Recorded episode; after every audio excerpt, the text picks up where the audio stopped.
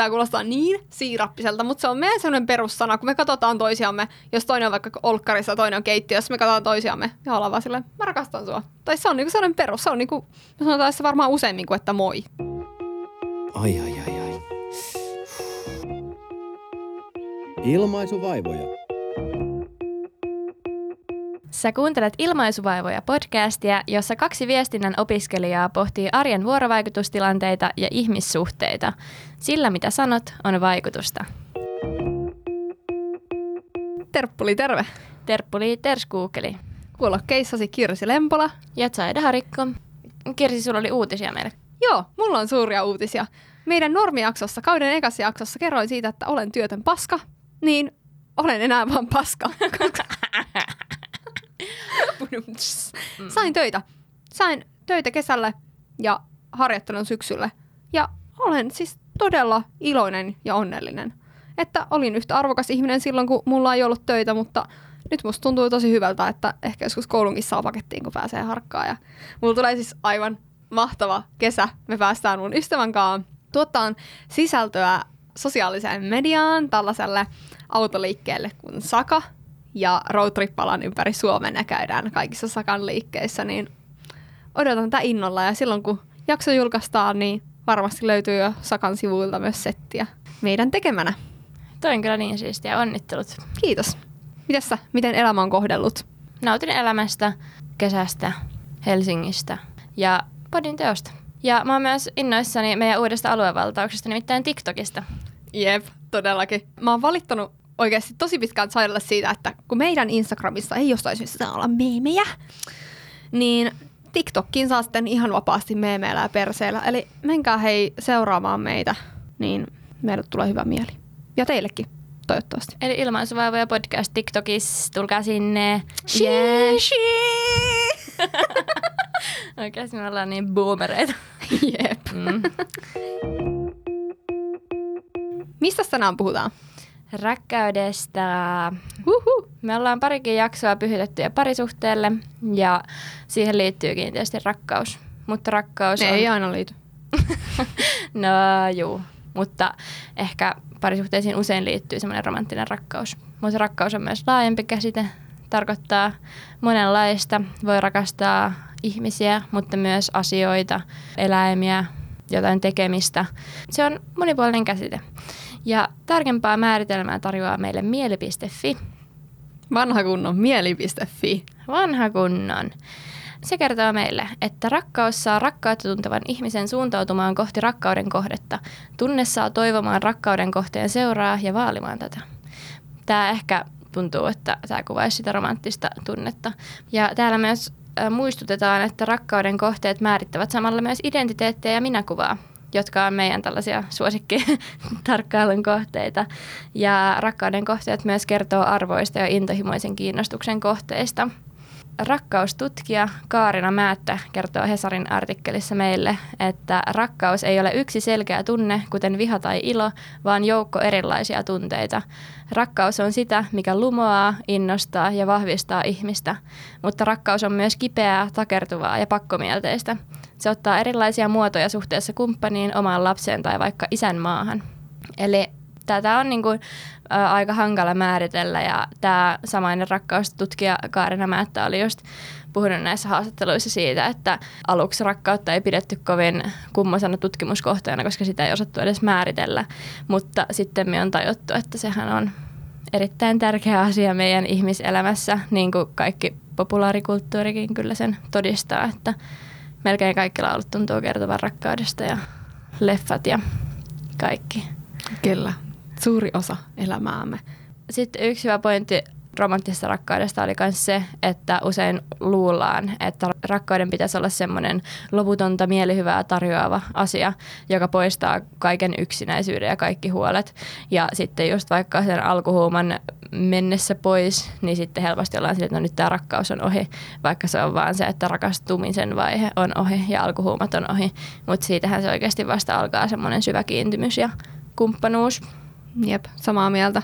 Ja jotenkin muutenkin toi romanttisen rakkauden konsepti, niin mä mietin, että onko se vaan niinku ihmisen keksintöä tavallaan, tai niinku, että onko ainakin iso osa siitä haipista, mitä sen ympärillä on, niin jotenkin vaan meidän niin kuin kulttuurin ja just vaikka median luomaa sellaista kuvaa, koska niin kuin, tosi harvoin meidän elämä oikeasti on samanlaista kuin elokuvissa. Totta kai silloin ehkä alkuhuuman aikaa se muistuttaa aika paljon niin kuin parisuhteessa sitä, mm. se romanttinen rakkaus. Onko se sitten vaan se alkuhuuma? Vai niin kuin mikä, miten määritellään romanttinen rakkaus? Siis hyvä pointti toi, että meillä on varmaan syötetty sitä sille, että on olemassa semmoista niinku räjähtävää ja tulista intohimon paloa, niin ehkä sitä sitten on just hankala tyytyä semmoiseen tavalliseen hyvään suhteeseen. Koska esimerkiksi kyllä mäkin olen ollut rakastunut, mutta kyllä mä silti jotenkin ajattelen, kun mä katson jotain leffaa, että onkohan vielä joku vahvempi tunne olemassa. Että entä jos tämä ei olekaan sitä rakkautta, vaan entä jos onkin vielä joku, että joskus myöhemmin mä vasta tajuun, että oho, tämä se on. Että se kyllä maalaa semmoista niin kuin mystistä kuvaa siitä. Niinpä. Ja jotenkin ehkä olettaisi, että joo, hei, tollasta voi olla, kun katsoo jotain leffaa, mutta ne on leffoja. Tai niin kuin, että ei ne ole totta. Emme siitäkaan ajatella, jos Batmanilla on, mä en tiedä supersankareista mitään, mutta hämähäkkimies kiipeä seinille, niin ei mä ajatella, että totta kai me oikeassa elämässä, jos me vaan oikeasti yritetään tarpeeksi, niin varmasti pystytään kiipeä seinälle. Niin miksi me ajatellaan romanttisesta rakkaudesta silleen, että se pitäisi olla samanlaista kuin leffoissa? Jep. Mutta siis siitä tavallaan tiedepuolesta vielä sen verran, että rakkaudella on myös semmoinen evoluution evoluutiobiologinen tarkoitus. Ja se on ollut niin kuin alun perin se, että sen rakkauden avulla ei aleta tekemään järkipäätöksiä parin valinnassa, vaan se niin kuin helpottaa sitä, että otetaan tavallaan vaan joku, että Suku koet, jatkuisi. Koetaan vetoa johonkin ja että suku saataisiin jatkumaan. Ja sitten se mustasukkaisuus, mikä liittyy tiiviisti rakkauteen, niin se on kehittynyt suojelemaan sitä rakkautta ja sitä kumppanuutta ja sitä perhettä, että pysyttäisiin yhdessä. Niin tällaisia taustoja. Kirsukainen, mitä sulle opetettiin lapsena rakkaudesta? Tämä on aika vaikea kysymys. Tai kun mietin tätä aikaisemmin, niin mulla oli tosi kauan niin kuin jotenkin hahmottaa se, että opetettiinko mulle ylipäätään mitään. Mutta aika tiiviisti ehkä se, että niin kuin perhe rakastaa mua ja se rakkaus on niin kuin siellä perheessä. Et jotenkin mua jopa harmittaa se, että tota, on aika yksioikoinen kuva siitä, että perhe on se juttu. Tai niin kuin ydinperhe, nimenomaan semmoinen stereotypinen ydinperhe, vanhemmat ja lapset eikä sitten esim. ystäviin kohdistunut rakkaus. Niin jotenkin mä yritän, tai yritän tässä koko ajan vielä silleen niin kuin vahvistaa sitä, että oikeassa rakkautta voi ihan samalla tavalla tuntea vaikka ystäviä tai sellaista niin kuin omaa valittua perhettä kohtaan. Niin ehkä semmoinen niin perhekeskeisyys ja sitten toisaalta semmoinen asia, että vaikka kiukuttelisi ja olisi ärsyttävä, niin ei se rakkaus niin katoa mihinkään. Niin mun mielestä toi on kyllä hyvä asia, mikä mulla on opetettu pienenä. Joo, samaistun kyllä. Meillä puhuttiin kotona paljon rakkaudesta silloin, kun vanhemmat eros, koska haluttiin ehkä tuoda sitä ilmi, että meidän niin kuin vanhempien rakkaus teitä kohtaan ei muutu mihinkään ja että te olette meille maailman tärkein asia. Ja sitten toisaalta myös se, kun me ihmeteltiin sitä pieninä lapsina, että miksi te erotte, niin sitten just puhuttiin siitä, että rakkaus ei aina riitä. Niin sitä mä en jotenkin ymmärtänyt silloin ollenkaan, että miten niin ei riitä. Että eikö se ole niin se juttu, että sen takia ihmiset on naimisissa, että ne rakastaa toisiaan ja sitten kun sanottiinkin, että ne rakastetaan toisiamme, mutta ei niin kuin, nyt vaan voida olla yhdessä. Mutta ehkä sen on sitten tajunnut, että parisuhteisiin liittyy myös niin monenlaiset olosuhteet ja semmoiset käytännön hankaluudet, että ehkä on saanut vihdoin merkitystä myös sille, että mitä se tarkoittaa, että rakkaus ei aina riitä. Niinpä. Ja ehkä silleen niin kuin sillä lapsella on aika ristiriitassa, että sanotaan, että hei me rakastetaan sua tosi paljon. Ja sitten samassa lauseessa sanotaan, että rakkaus ei riitä, niin totta kai se niin kuin lapsen mieli varmasti yhdistää ne toiset, asiat toisissa, että sitten itsellekin voi tulla sellainen menettämisen pelko, että no joo, että no ehkä mun äidille ei vaan niinku riitä se rakkaus. Että ehkä niin, se hylkää mut. Joo, voisi ehkä vetää tollasia, mutta mä en onneksi no, vetänyt. Ja sitten mä muistan lapsuudesta, että mun fammulassa oli semmoinen huoneen taulu tai semmoinen se perinteinen semmoinen, että rakkaus on kärsivällinen. Raamatusta. Niin just se. Ei kersku eikä ei panettele. Muistele, ei muista kokemaansa pahaa ja itse asiassa otinko mä sen tänne. Joo, rakkaus on kärsivällinen, rakkaus on lempeä. Rakkaus ei kadehdi, ei kersku, ei pöyhkeile, ei käyttäydy sopimattomasti, ei etsi omaa etuaan, ei katkeroidu, ei muistele kärsimänsä pahaa, ei iloitse vääryydestä, vaan iloitsee totuuden voittaessa. Kaiken se kestää, kaikessa uskoo, kaikessa toivoo, kaiken se kärsii. Niin sitä mä aina luin, kun mä nukuin aina siinä huoneessa, missä tämä taulu oli.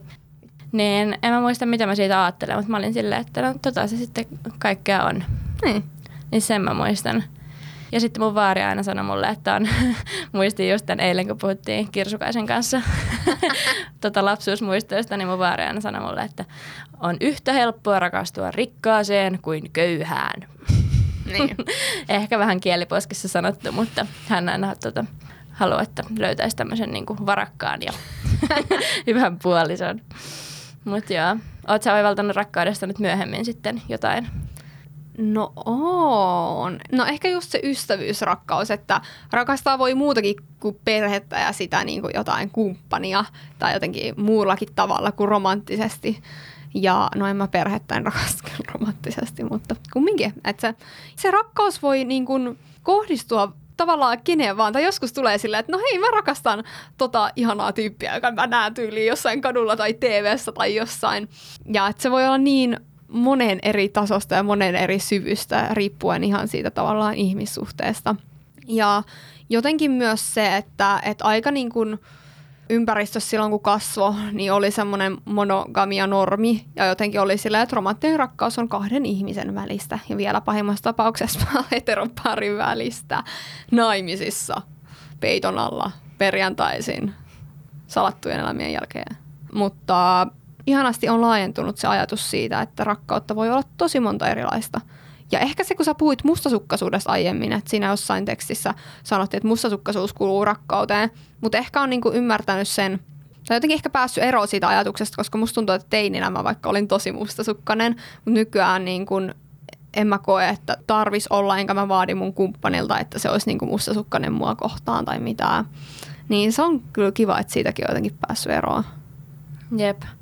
Mutta se on just kiinnostavaa, että miten se mustasukkaisuuskin tulee meidän biologiasta, kun mekin ollaan sitä sivuttu täällä podissa monessa jaksossa, niin se on myös ihan hyvä tietää, että se on myös luonnollista. Mutta se ehkä, että monesti sillä ei ole mitään perää. Että vaikka se, että kokisi jonkun, että jos mun poikaystävä hengaisi jonkun hyvän näköisen naisen kanssa, että mä kokisin sen jotenkin uhkana, niin en mä nykyään koe. Mutta olisin mä voinut nuorempana kokea ihan vaan sen takia, että meille syötetään sitä ajatusta, että naiset vaikka kilpailee miehistä tai jotain mm. muuta bullshittia. Jep. No mä oon oppinut myöhemmällä iällä ainakin sen, että osaa niinku arvostaa romanttista rakkautta. Tai ehkä se on tullut nyt vielä eron myötä enemmän. Että kun mäkin koko nuoruuteni sain kokea sitä rakkautta sille jokapäiväisessä elämässä ja kaikkea, mitä siihen liittyy niin kuin parisuhteeseen semmoista lämpöä ja läheisyyttä, niin musta tuntuu, että sitten kun mä seuraavan kerran saan kokea sen, niin mä oon ihan silleen, niin kuin, että oi vitsi, että tää on onni, tai että voi olla tosi kiitollinen siitä, niin se on nyt ihan niin kuin viimeisin. Mutta sitten yksi tämmöinen quote, mikä mulla jotenkin aina välillä tulee mieleen, niin on se, että joko sä rakastat jotain aina, tai sit sä et ole koskaan rakastunutkaan.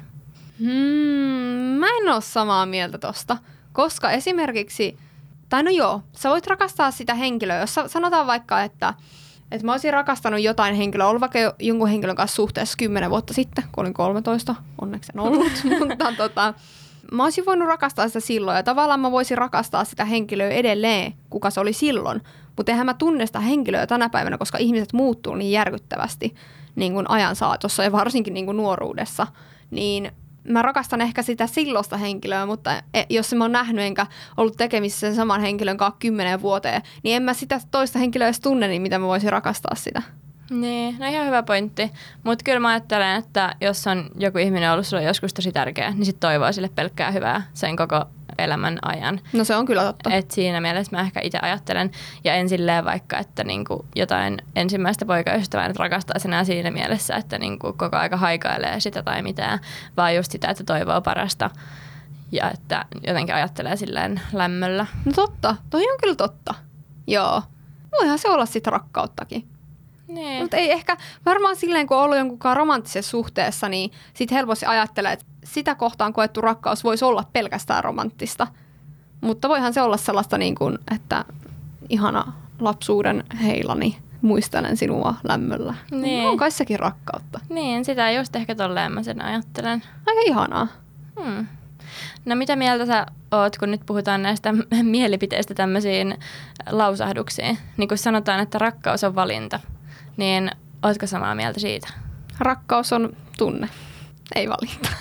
Mutta Mulla on tähän hyvät perustelut. Silloin se on valinta, että kun tiedetään, että vaikka se alkuhuuman tunne haalenee joskus, välillä se tunne siitä rakkaudesta on vähän alhaalla ja välillä ylhäällä, niin se on valinta, että jaksaa odottaa sitä, että no hei, se voi niinku taas uudelleen tavallaan syttyä.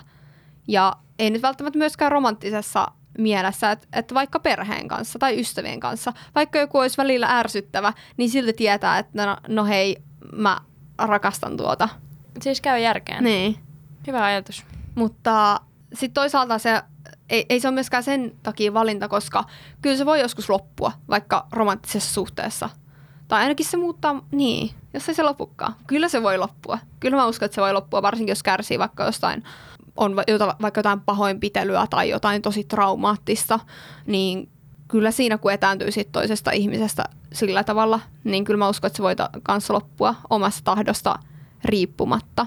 Mutta onko se sitten tavallaan, että se on ollut vaan semmoista alkuharhaa se, että on edes luullut olevansa rakastunut siihen ihmiseen. Ja sitten se loppuu, kun paljastuu se todellinen luonne. Niin. Nyt menee oikein niin kuin siis oikeasti aivot solmuun, kun miettii tätä.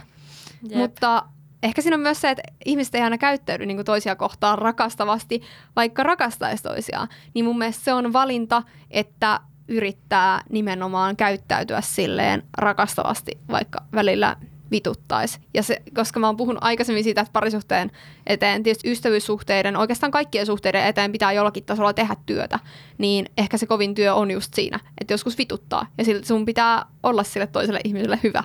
Mm. Mutta mikä sun ajatus? Onko rakkaus valinta? No ehkä vähän niin kuin sama ajatus, että mä oon sitä mieltä tai tiedän, että ei tunteille voi mitään. Mutta jos puhuu parisuhteesta, niin komppaan kyllä tuota sun, että jos on vaikka mennyt kihloihin ja naimisiin, niin silloin se on kyllä päätös, mitä siinä alttarillekin sanotaan, että lupaan rakastaa siellä ylä- ja alamäessä vai miten se meneekään, niin siinä mielessä se on kyllä päätös. Mutta ei kaikki avioliitot kestä, joten jotain siinä on niinku tapahtunut sitten. Niin. Ehkä lupaa yrittää rakastaa, mutta aina ei onnistu. Sellaista niin. elämä on. Me kysyttiin myös teiltä muutama kysymys rakkaudesta meidän Instagramissa. At ilmaisuoiva podcast löytyy, samalla nimellä löytyy myös muuten TikTok-tilimme, johon kaipaan kuumeisesti lisää seuraajia. Niin, kysyttiin teiltä ekana sitä, että rakastatko jotakuta? Ja 94 prossaa vastasi, että rakastan ja 6 prossaa vastasi, että ei rakasta. Ja se 6 prossaa kiinnostaa mua.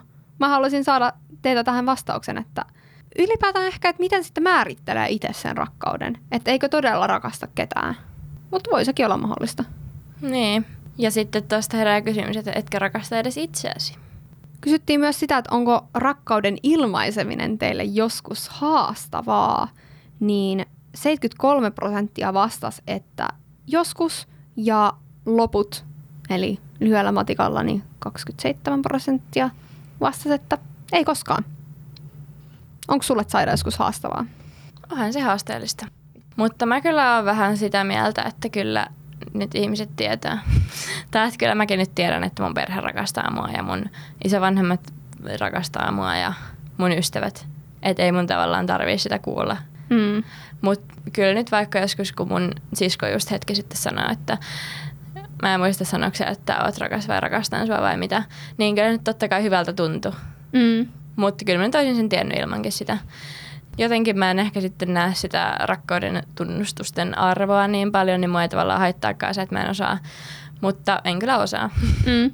tai että en mä kyllä muistujille sano ikinä. Tässä mä oon nyt voit sanoa. no mä rakastan sua, Kirsi. Tulipa hyvä mieli. Mm. Oikein lämmisti sydäntä. Niin, jep, kyllä pistää hymyilyttämään. Mm.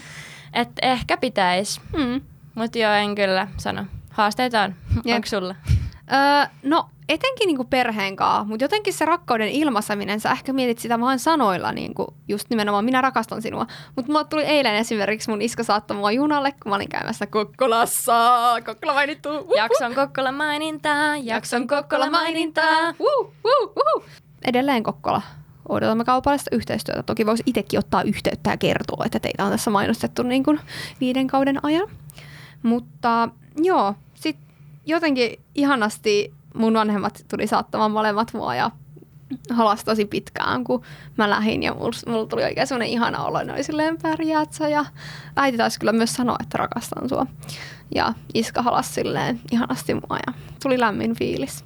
Ja myös siitä, kun mä kävin itse asiassa yllättämässä, mä lähdin sinne Kokkolaan sen takia, että mä yllätin mun iskan sillä, että mä tulin sen synttäreinä kylään, koska I'm a fucking present. Niin tota, hän ilahtui siitä tosi paljon ja huomasin, että hän kyllä rakastaa minua, niin kuin minäkin häntä. Joo, hyvä pointti. Mä olin nyt vähän takertuvainen näihin I love you, juihin. Mm.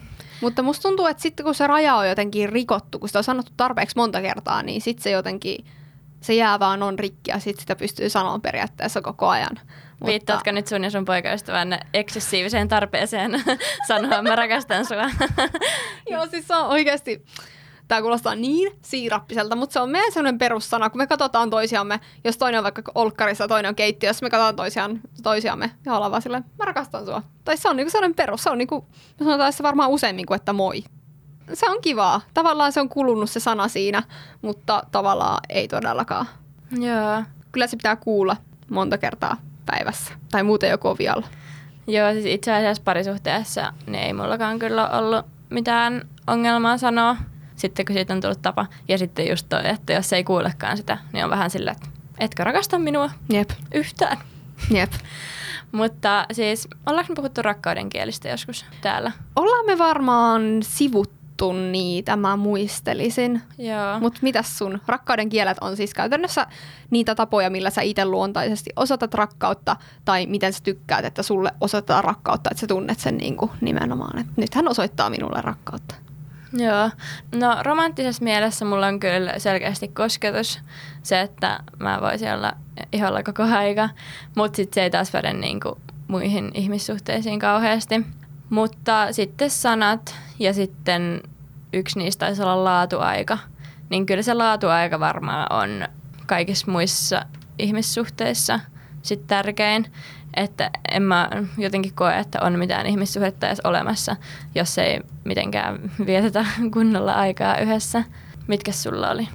No mä sanoisin, että mä muille niin kun tykkään järkkää kaikkia aika materiaalisiakin lahjoja periaatteesta. Ehkä se lahjat on niin se, millä mä tykkään osoittaa sitä, mutta myös kyllä sanat ja halaaminen on kiva. Mutta joo, mutta mistä mä itse tykkään, niin varmaan kaikesta.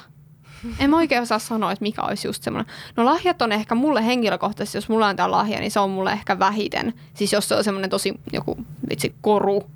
Mutta toisaalta jos joku tekisi mulle vaikka biisin, niin mä olisin ihan silleen sydän syrjällään. Että aineettomat lahjat. Se, että toinen on vaan niinku, tiedätkö, että ajatus on tärkein. Niin kuin ihan oikeasti ajatus on tärkein. Siis mulla ehkä just ystäville välillä tulee osoitettua rakkautta just sillä, että on niin ottanut huomioon sillä, että tyyli jos ostaa jotain, niin ostaa myös kaverille tai tavallaan lahjat, mutta ei nyt silleen mitkään kunnon semmoiset, että tulee vaan semmoinen olo, että miksi nyt mulle tällaisen ostin. Jep. vaan sillä, että tässä suklaapatukka oli hyvä. Niinpä. Mutta tulee kyllä helposti semmoinen kiusaantunut olo, jos joku on ostanut ihan jotain liian isoa. Mutta mun mielestä niin kun, mähän on maailman paras lahjanostaja, jos mä Ai vaan haluan olla. En mä aina. Jos tulee kiire, niin sitten en. Mutta mun top kolme omia antamiani lahjoja. Oletko odottanut niinku viimeiset 50 jaksoa, että saat tämän niinku osion sisällä, että kirjasin parhaat itse antamat lahjat. Osio! Yeah! Okei, mä en nyt sano näitä jär- missä järjestyksessä, mutta sanotaan vaikka, okei, niitä on ehkä vain kaksi. Ei kun joo, okei, ne kaksi on keikkaa. Mä oon antanut yhdelle mun ystävälle keikan lahjaksi, missä tuli mun kanssa tänne Tampereelle. Sitten mietittiin ihana kaveripäivä ja sitten mentiin tonne Tammerfestiin yhdessä ja se oli ihanaa. Ja myös ostin rakkaalle poikaystävälleni Ed Sheeranin keikalle liput ja mentiin sinne yhdessä. Ja ostin myös meille matkan Roomaan, kun hän valmistui. Ja mentiin sinne yhdessä. Eli oikeastaan nämä lahjoja, mistä... Toi on se I'm a gift. niin. Eli oikeastaan Yhteinen aika. Vanha kunno. yhteinen aika. Se se on. Ja että mä oon itse päässyt nauttimaan näistä lahjoista. Että eihän olisi läheskään niin hyviä, jos mä en olisi itse ollut mukana. Niin tää tavallaan paljastaa jonkun mun piilemän itsekyyden samalla. Mutta toisaalta I'm a gift. Joo, siis mäkin on mielestäni kyllä hyvä ostaa lahjoja, koska mä kuuntelen aina silleen pitkin vuotta vaikka, että mitä kaikki haluaa. Ja sitten mä annan ju- niille joululeen sillä, että oikeasti mitä sä muistit? Se on sillä, että koska olen niin hyvä ystävä Mm-hmm. tai perheenjäsen tai tyttöystävä. Jep. Sä oot muuten hyvä lahja antaja. Kiitos. Joo. Niin säkin oot saanut siitä joskus nauttia. Jep. Mä en ole varmaan antanut sulle mitään kivaa. Oothan sä antanut mulle asioita. Mutta joo, pitää mie- mä, okei, mä yllätän sut vielä tässä joku päivä. Kirsukainen, onko sä niinku romantikko tai semmoinen romantiikan nälkäinen? Olen. No mikä on sellainen ihana rakkaustarina, mikä sulla jotenkin on jäänyt mieleen? Niitä varmasti on, mutta eka mikä mulla tulee mieleen on yksi kirja, minkä mä luin teininä. Semmoinen kuin Lucian on sen kirjan nimi. Se on aika semmoinen niin kuin teinikirja. Ja se on erittäin jotenkin ällöttävä, ällöttön siirappinen, mutta siis ihan sika hyvä kirja. Mä suosittelen, mä luin sen itse asiassa just joskus joulun aikaan uudestaan ja itkin myös silloin. Itkin myös ekalla kerralla, kun luin sen. Eli siinä on tämmöinen nuori tyttö, semmoinen joku ehkä teini-ikäinen ja sitten hänestä yhtäkkiä yöllä tuntuu siltä, että hänestä on niinku, tulee yhtäkkiä semmoinen tyhjä olo, vähän niin kuin aukko sille rintakehään ja ja hän on sillä, että no ok, ei mitään, jatkan unia. Ja sitten tota, sit hän alkaa nähdä joka paikassa sitä outoa muukalaista semmoista poikaa. Ja loppujen lopuksi selviää, että tämä jäbä on niinku palanen hänen omaa minuuttaan ja sieluaan. Ja sitten he taas yhdistyvät yhteen jollakin taianomaisella tavalla ja sitten se jätkä katoaa kokonaan maailmasta, mutta se on hänen sydämessään aina. Tuli mieleen tosta, että tuolla kun perehdyin tähän aiheeseen, niin monesti niin kritisoitiin sitä kielikuvaa, mitä usein käytetään, että joku on niin sun toinen puolikas tai jotenkin, että sä voit tulla kokonaiseksi vasta sitten, kun sä löydät sen sun romanttisen rakkauden. Niin toi ehkä vähän niin kuin jatkaa sitä. Että periaatteessa ehkä voisi ajatella, että olen kokonainen ilonkin mitään Niin, sieluni prinssejä. siis todellakin. Mä oon ihan sitä mieltä. Se vaan Kuulostaa- täydentää elämää, jos on joku romanttinen rakkaus. Jep, se on kyllä parasta. Mikäs on sun lempparirakkaustarina? No siis mähän en itse edes keksinyt niinku mitään, mutta mä oon semmonen, että kaikki Netflixin semmoiset tyhmät rakkausleffat, niin haluan nähdä. Hei. Ja nautin niistä. Vaikka se olisi periaatteessa paska, niin sit mä oon sillä, että onneksi näin tämän. Että hetken sain niinku lillutella hattara pilvessä. Siis oikeasti Twilight on myös yksi mun lemppari. Twilight ykkönen. Mutta se on ihan perseestä se kakkososa, missä se Edward vaan lähtee jonnekin. Se, mä en ole kattonut sitä kakkososaa, koska se vituttaa mua niin paljon. Mä jätin sen kirjastakin lopun lukematta ja palasin vaan ihan siihen loppukaneettiin, missä sanotaan, että Edward palasi takas. Jep, siis ihan sika ärsyttävää. Se on typerin juonen käänne koko historiassa. Jep, mutta kyllähän on myös Team Jacob olemassa, mutta itse en kyllä siihen En mäkään. Kuulu. Siis arvaa mitä lahjoista tuli mieleen, että paskin lahja, no ei ole paskin lahja. Mutta silloin kun mä fanitin Twilightia, niin mä sain mun kummeilta lahjaksi Team Jacob pyyhkää. Olin vaan, että no niin, nyt mentiin metsään. Ihanaa. Mutta siis mä haluaisin kyllä nostaa näistä rakkaustarinoista dokkarin, joka me katsottiin eilen Kirsukaisen kanssa. Sen nimi oli, oliko se Miesten vuoro? Joo. Yle Areenasta. Siinä haastateltiin, no meidän arvio oli, että yli nelikymppisiä miehiä. Siinä oli aika iäkkäitäkin mukana ja ne kertoi tarinoita elämästä ja tosi moneen semmoiseen elämän suureen tarinaanhan liittyy rakkaus. Siellä oli sellaisia, missä kerrottiin vaikka lapsen kuolemasta, mikä niin kuin kuvasi rakkautta tosi hienolla tavalla tai sellaista, että toisessa tarinassa oli silleen, että joku joutuu olemaan erossa omasta lapsesta, että miltä se tuntuu. Sitten siellä oli semmoisia kauniita tarinoita siitä, miten vaikka oli semmoinen riitaisa pariskunta ja aina kun emäntä oli huonolla tuulella, niin ukko meni hakkaamaan halkoja. Ja hän vaan hakkas niitä niin, että koko pitsin heinälato tursus niistä.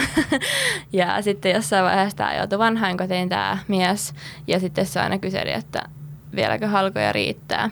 Ja sitten lopulta ne loppu ne halot. Ja sitten se oli tosi pahoillaan siitä, että ne oli loppunut ja sitten tämä hänen lapsen lapsensa tai poikansa tai mikä olikaan, niin oli tajunnut, että ukko oli siellä tehnyt niin paljon halkoja, että ne riittää sitten emännälle loppuelämäksi, jos hän sieltä lähtee ennen tätä. Niin se oli kyllä söpöä. Että Jep. vaikka oli riitoja, niin sen aikana kuitenkin sitä rakkautta osoitettiin siellä halkojen ääressä. Kyllä. Me kysyttiin myös teiltä ikimuistoisimpia rakkaustarinoita. Näitä tuli tänne muutama. Ja mä halusin nostaa yhden esiin, koska tämä oli mun mielestä jotenkin maailman sympaattisin. Sanoin kerran mummolasta lähtiessä, että rakastan teitä. Ne kuuluu siihen sukupolveen, missä tunteita ei niin vaan sanotakaan ääneen. Mummo vastasi, että tunne on molemminpuolinen ja se oli paras rakkauden tunnustus ikinä. Niin, Mm, oikeasti. ihana. Lämmitti sydäntä. Ja tuonne ihanan niin kuin, jämäkkä, mutta täyttä asiaa. Tunne on molemmin puolinen. Niinpä. Että ihan suoraan sano, mutta selväksi tullaan. Niinpä. Mitäs muuta siellä kerrotaan meille? Esimerkiksi kosinnasta ja sen yhteydessä lausutuista kauniista sanoista. Sitten on ihan tällaisia arkisia, että joka aamuinen aamupala, jonka mies tekee, arkinen rakkauden teko. Mutta oikeasti mun suuri fantasiahan on se, että joku tekisi mulle aamupalaa. Ja mulla on tehty ehkä joku kaksi kertaa mun elämässä aamupalaa. Se on jotenkin siis, aamupalat lämmittää sydäntä. Ja joku on heti aamussa, tiedätkö, aamuunisena jaksanut ajatella minua ja toteuttaa tämän rakkauden teon. Niin. Kuuluuko tuohon se, että se myös tuodaan sulle sänkyyn vai? No, sillä nyt ei ole kauheasti väliä. Mm. Mutta sä oot semmoinen ehkä vähän enemmän aamuherääjä kuin moni, niin sit sä oot jo kerännyt siellä pu- puurot keitellä. Totta. Mutta joo, otan vinkin korvan taakse, että sitten kun tuut mulle yökylään, niin saattaa aamupalaa pukata pöytään. Ihanaa. No mitäs vielä viimeisenä polttavana kysymyksenä, että onko sun ollut helppo rakastaa ittees aina? Ei. Ei kyllä ole. En mä tiedä, onko kellään. Varmaan joillakin onnekkailla on ollut semmoinen tilanne. Mutta kun ihminen hän peilaa itseään niin kuin muiden kautta ja jotenkin rakentaa sitä minäkuvaansa niin kuin sen kautta, että miten muut suhtautuu hänen itteensä, niin mulla on koulukiusaamista taustalla ja tosi ikäviä kommentteja taustalla, niin se, että jos mä peilaan itteni muihin ja joku sanoo, että sä oot läskiä, rumaa ja ärsyttävä, niin kyllä se niin kuin nuoreen lapseen vaikuttaa ihan todella paljon, niin en mä voi sanoa, että mä olisin rakastanut itseään, jos mä oon kuullut tällaisia kommentteja niin kuin ulkopuolelta.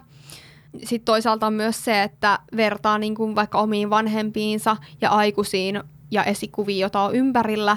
Ja jos he ei ole rakastanut itseään, niin ei ole myös ehkä oppinut sitä, että miten voikaan niin rakastaa itteensä. Mutta kyllä musta tuntuu, että mä oon oppinut nyt. Ja esimerkiksi meillä on yksi yhteinen kaveri, joka on tosi silleen, kehu itseään tosi paljon, on silleen, että vitsi mä näytän tänään upealta ja vitsi mä oon upea ja mahtava. Ja mä oon jotenkin saanut siltä sellaista inspiraatiota myös, että vitsi mäkin voi vaan olla silleen, katsoa itteeni peiliin ja olla silleen, että vitsi, mä hottis. Ja oikeastaan mä teen nykyään sitä niin paljon, että se vituttaa mun poikaystävää, mutta ehkä hän ei rakasta itteensä niin paljon, että hän voisi samaistua tähän, mutta ehkä jonain päivänä. Kun jos niitä kehuja ei muualta saa, niin itse voi antaa niitä itselleen. Ja se on ihanaa.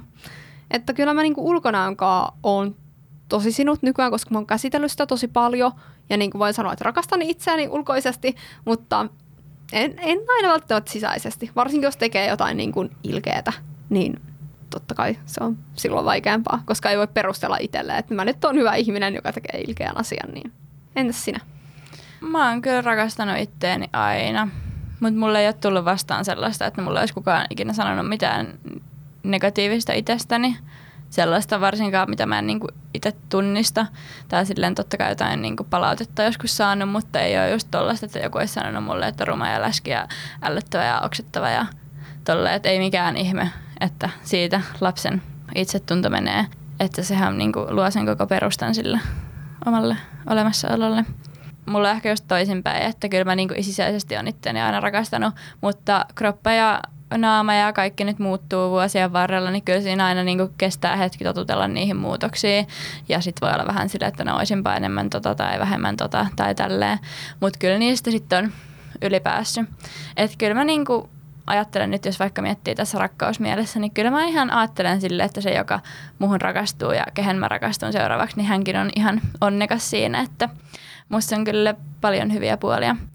Ja toi itsensä kehuminen, niin se on kyllä yksi normi, mistä olisi myös kiva päästä eroon, ettei se olisi niin semmoista itserakasta ja outoa kehu itteensä, Niinpä. vaan voisi olla silleen, just, että uu, no mähän näytän hyvältä ja siitä oikeasti tulee tosi hyvä mieli itselle. Niinpä. Ja yksi juttu muuten, mikä mua on auttanut kanssa, niin on ylipäätään toi body positivity-liike. Koska jotenkin tuntuu, että jotenkin hyväksytään tosi erilaiset kehot. Ja mua ei vaikka ahdissa niin kuin nykyään yhtään se, että jos mä vaikka vähän lihoisin.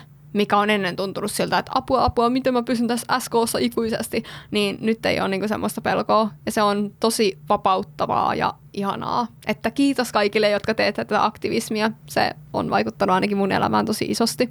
Joo, voin sanoa samaa. Ja sitten myös se, että kun näkee että kuitenkin tuolla ulkona ja kaikkialla monennäköisiä ihmisiä on silleen, että vitsi, olette kaikki upeita, niin en mä näe mitään syytä ruoskia itteen siitä, että vaikka on niin kuin tietyn näköinen, jos niin kuin muutkin kaikissa koissa näyttää niin upealta tuolla, niin miksen minäkin. Niinpä. Mut hei, aika kiitää, joten lähdetään. Jatkoille. Jatkoille mennään tänään Mikä keissi nimiseen podiin. Itse katoin tätä YouTube-versiona. Mä en ole kauheasti tällaisia videopodcasteja kattonut, mutta se oli kiva. Ja jakson nimi on Sielujen välistä kemiaa, rakkaus. Ja tässä oli tosi paljon semmoista just rakkauden määrittelyä, ehkä vähän laajemminkin kuin tässä meidän jaksossa. Siinä eriteltiin sitä rakastumista ja rakastamista ja sitten niin kuin romanttista rakkausta ja esimerkiksi vaikka bromanceja niin kuin kuvattiin tosi kivasti sille, että on vähän niin kuin rakastunut johonkin ystävään, mutta sitten siihen ei niin kuin liity semmoista romanttista rakkautta.